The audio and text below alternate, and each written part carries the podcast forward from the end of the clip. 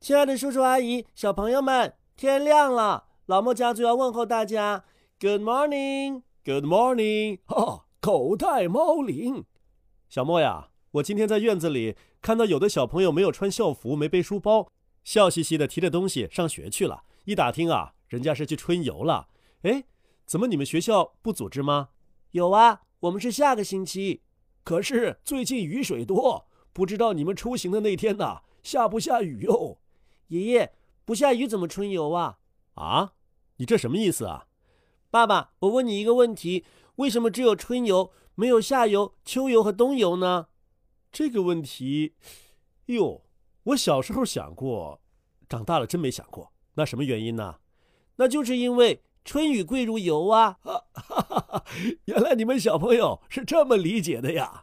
爷爷、爸爸，春游我不想去了。为什么呀？老师说去春游要交一百块钱，这简直就是乱花钱嘛！哎呀，小莫不能这么说。春游的时候啊，班上还是会有一些开销的，所以呀、啊，大家一起出钱，热热闹闹、开开心心的去春游，多好啊！嗯，爷爷，我还是不想去。你不去啊，亏大了。怎么亏大了？是你自己说的呀。春雨贵如油啊，你要去春游啊，身上多沾点雨水，可赚大发了。啊，爷爷，那你给我准备一床棉被啊！准备棉被干什么呀？棉被吸的雨水更多呀。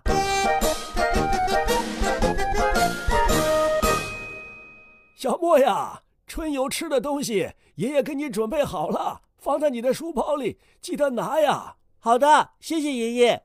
哎，你不是说你不想春游吗？爸爸，我改变主意了。为什么呀？因为我们老师改变主意了。啊？老师改变什么主意了？上个星期老师说，参加春游的同学每个人要写一篇游记。昨天他又说不写游记了。哦，原来是这个原因呐、啊。是啊，春游没有什么意思，走到哪儿都是吃一顿自己带的饭，然后就回来了，还要写一篇游记。我要是不去的话，正好就不用写了，那才是赚到了。你这么不喜欢写游记呀、啊？我太不喜欢了，完全不喜欢，根本不喜欢。 哈哈哈，这是有多不喜欢呐！说了这么多的不喜欢，其实啊，游记也没什么难写的，把春游那一天遇到的事儿啊，拿出一件来写就行了。爷爷，你小的时候春游过吗？爷爷小的时候啊，天天去山上放牛，就等于天天春游啊。那你春游的时候，老师有没有布置写一篇游记呢？哦，这个倒没有。所以说呀，你们老师多好，不像我们老师。还没玩呢，就先告诉大家要写游记，害得大家都不能好好的玩了。玩的时候满脑子都是想着游记，太没意思了，玩的一点都不好。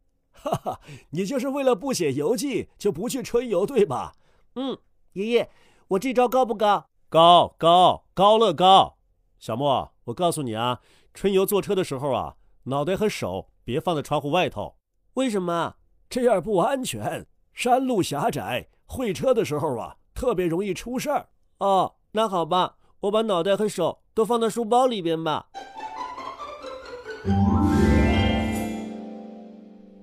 哎呀，干什么呀，小莫？一惊一乍的。明天有雨，爸爸，我要请假。为什么呀？我们学校明天春游，下雨了，我要请假不去了。那其他同学去不去啊？我怎么知道？反正我想好了，我不去了。那我不能批准，你不能搞特殊化。哎呀，爸爸，下雨了，春游就特别没有意思，只能坐在亭子里边，哪儿都不能玩。嗯、呃，你们小朋友有没有玩过撕名牌的游戏啊？有。那你们就一边躲雨一边撕名牌呗。嗯，一点都不好玩，玩多了。啊？你是不是玩不过人家呀？不敢去啊？啊，你干嘛这么小瞧我？那你让我怎么想啊？我们班有几个大个子，上来就撕，谁也搞不过他们。这个游戏不平等，一边倒就没什么玩头了。唉，我想啊，我不能支持你脱离集体单独行动，热闹也好，无聊也好，你都应该跟集体在一起。爸爸，你怎么说话跟我们校长一样啊？啊，你们校长怎么说的？我们校长说，春游的时候一定不能单独行动，要集体行动。对呀，他说，不管做任何事情。必须十个人，你们校长说的对，爷爷。可是去年春游的时候他也这么说，结果都把我憋死了啊！什么憋死了？被尿憋死了。 我才不信呢，活人还能被尿憋死啊！哼，爸爸，这是一个真实的故事。当时我们已经凑了九个同学一起去尿尿了，可是就没有第十个同学想尿尿，结果我们九个同学差点被集体憋死了。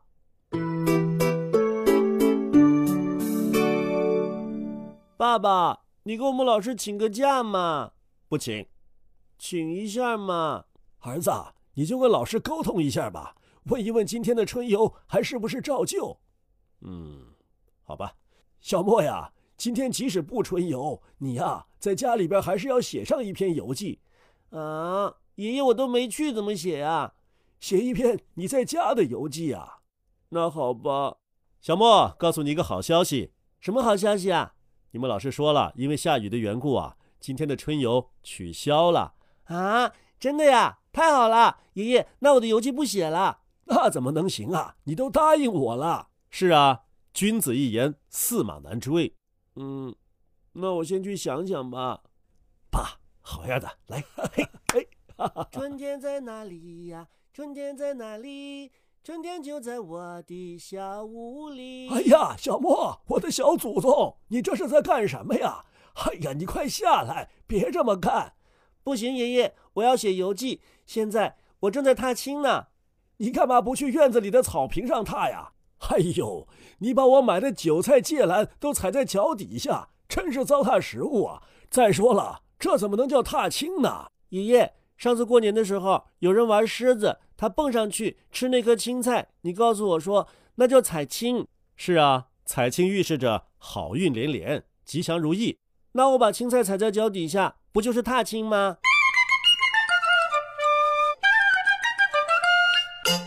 小莫，游记写完了没有啊？写完了。哦，真的？给我看看。